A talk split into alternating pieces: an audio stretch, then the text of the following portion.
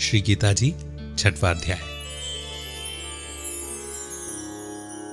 श्री भगवान जी बोले, हे अर्जुन, जिसको कर्म फल में आसक्ति नहीं और फिर भी कर्मों को करता है, वही सन्यासी और योगी है। और जिसने हवन आदि लौकिक कर्म छोड़ दिए हैं, वह कदापि योगी नहीं है। जिसको सन्यास कहते हैं, उसी को कर्म योग जानो।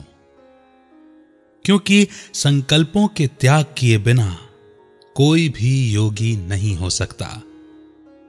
जो ऋषि मुनि योग प्राप्ति की इच्छा रखते हैं, उनके लिए उनका साधन कर्म ही है। और उनके पूर्ण योगी होने पर उनका ज्ञान पूर्ण होने का साधन उनके चित्त का समाधान है। आप ही अपना उद्धार करें और आत्मा को अवनत होने से रोके। क्योंकि मनुष्य आप ही अपना मित्र और शत्रु है। जिसने विवेक से अपना मन स्वाधीन कर लिया है, वह स्वयं ही अपना हितकारी है। और जिसने विवेक का परित्याग कर दिया है, वह स्वयं ही अपना शत्रु है। मन को जीतने वाले शांत स्वभाव मनुष्य को शीत, उष्ण, सुख, दुख, मान और अपमान, इनके होने पर भी बुद्धि अत्यंत स्थिर रहती है। जिसने ज्ञान, विवेक से अपने अंतकरण को तृप्त कर लिया है, जो निर्विकार हो गया है, वही सच्चा योगी है। सुहृद, मित्र, शत्रु, उदासीन, द्वेषी, मध्यस्थ, द्वेष करने योग्य बंधु वर्ग साधु और पापी इन सब में जो समान दृष्टि रखता है, वही श्रेष्ठ है। योगी पुरुष को मन और आत्मा को अपने वश में करके वासनाओं तथा प्रपंचों को त्याग कर किसी एकांत स्थान में बैठकर निरंतर चित्त को समाधि में लगाना चाहिए। आत्मशुद्धि के लिए योग करना अति उत्तम है। शरीर, मस्तक और गर्दन को सम करके अचल होकर स्थिर होवे और अपनी नासिका के अग्रभाग को देखता हुआ सब दिशाओं से अपनी दृष्टि हटाए। भय रहित होकर शांत चित्त से ब्रह्मचर्य व्रत का पालन करे। मन को रोककर मुझमें ही लीन होकर मन को योग में लगावे। इस प्रकार मन को वश में रखने वाले योगी को निरंतर योगाभ्यास करते हुए मुझमें समर्पित रहने वाले को निर्वाण पद की प्राप्ति होती है। जो अधिक भोजन करता है या अनेक दिन उपवास करता है, जो बहुत देर सोता या जागता रहता है, उसको योग प्राप्त नहीं होता। जो उपयुक्त आहार और विहार करता है, तथा कर्मों का योग्य रीति से पालन करता है, तथा जो यथा समय सोता और जागता है, योग ऐसे पुरुष का दुख मिटा देता है। तब संयम को प्राप्त हुआ चित्त अपनी आत्मा में स्थित हो जाता है और मन कामनाओं से निवृत्त हो जाता है। तभी योगी मुक्ति पद पाता है।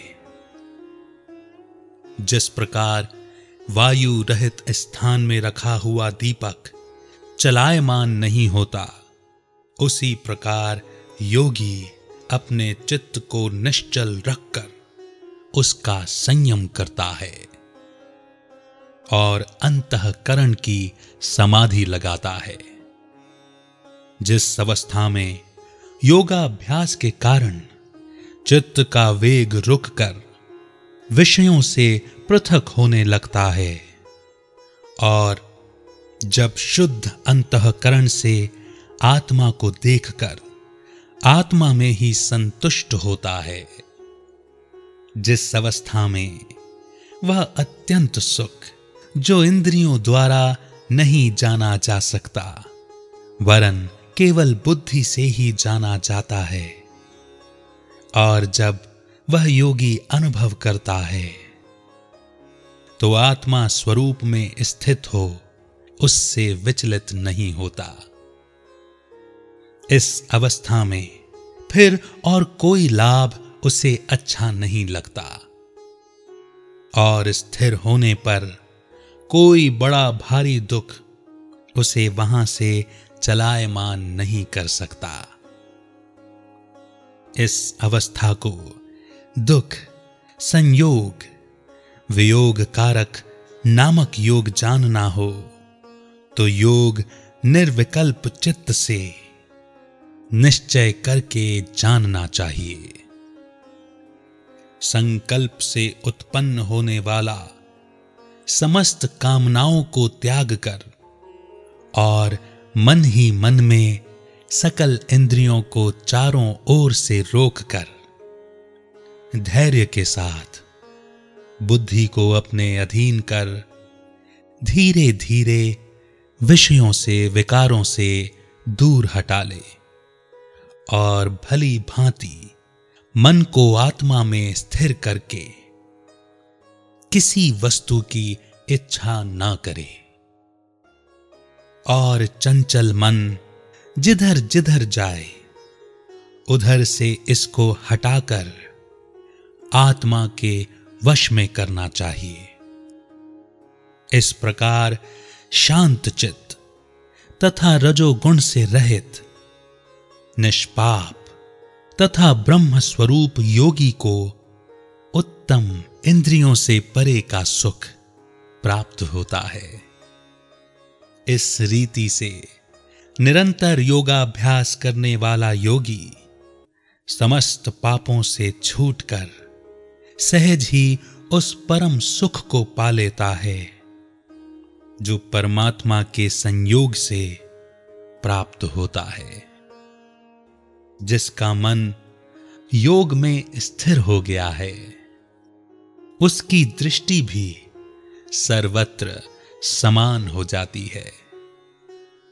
और वह सब प्राणियों में, अपने को और अपने में सब प्राणियों को देखता है। जो अभेद भाव से रहता है, सब प्राणियों में स्थिर हो मेरा मनन करता है। वह योगी चाहे जिस अवस्था में रहे, मुझसे मिल जाता है। जो समस्त प्राणियों के दुख सुख को अपने ही दुख सुख के समान समझता है और सबको समान देखता है, वही श्रेष्ठ योगी है। अर्जुन बोले, हे मधुसूदन आपने जो योग बताया कि सबको अपने ही समान देखे, सो मन के चंचल होने के कारण उसको मैं अपने में दृढ़ स्थिर नहीं देखता हूँ। ये चंचल मन बड़ा ही हठी, पराक्रमी और दृढ़ है। इसको अपने अधीन रखना तो मुझे वायु को बाँध कर रखने के समान प्रतीत होता है। भगवान ने कहा, हे महाबाहो इसमें संदेह नहीं कि मन अति चंचल है और इसे वश में करना बड़ा ही कठिन है। तो भी अभ्यास और वैराग्य से इसे वश में किया जा सकता है।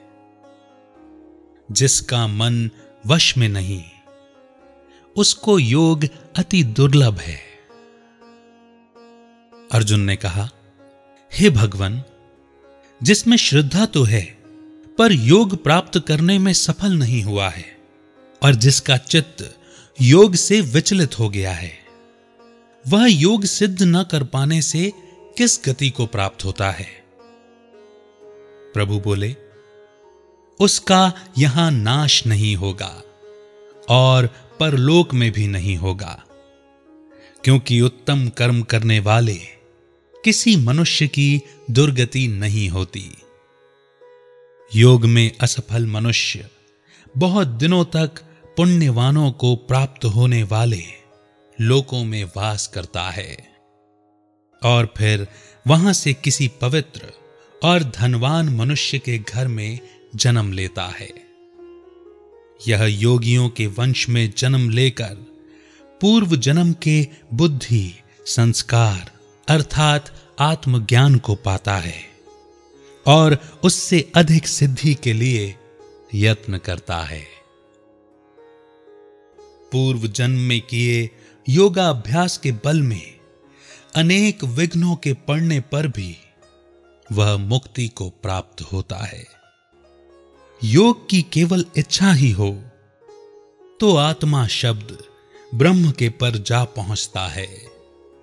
जो बड़े परिश्रम और यत्न से योगाभ्यास करता है, वह मुक्ति, जीवन मुक्ति को पाता है। बड़े तपस्वियों से योगी श्रेष्ठ है, जो शुद्ध होकर अनेक जन्मों में परिश्रम करके सफल होता है और ज्ञानियों से भी योगी श्रेष्ठ है। इसीलिए तुम योगी बनो, पवित्र बनो। केवल मुझमें ही मन लगाकर योग प्राप्ति के लिए जो मेरा स्मरण करता है, उसको समस्त योगियों में से मैंने अत्यंत श्रेष्ठ माना है।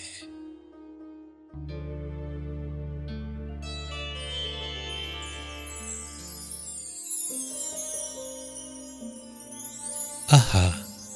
कितने प्यार से प्रभु ने योगी की परिभाषा दी और कितनी ही सूक्ष्म बातों की ओर ध्यान खिंचवाया।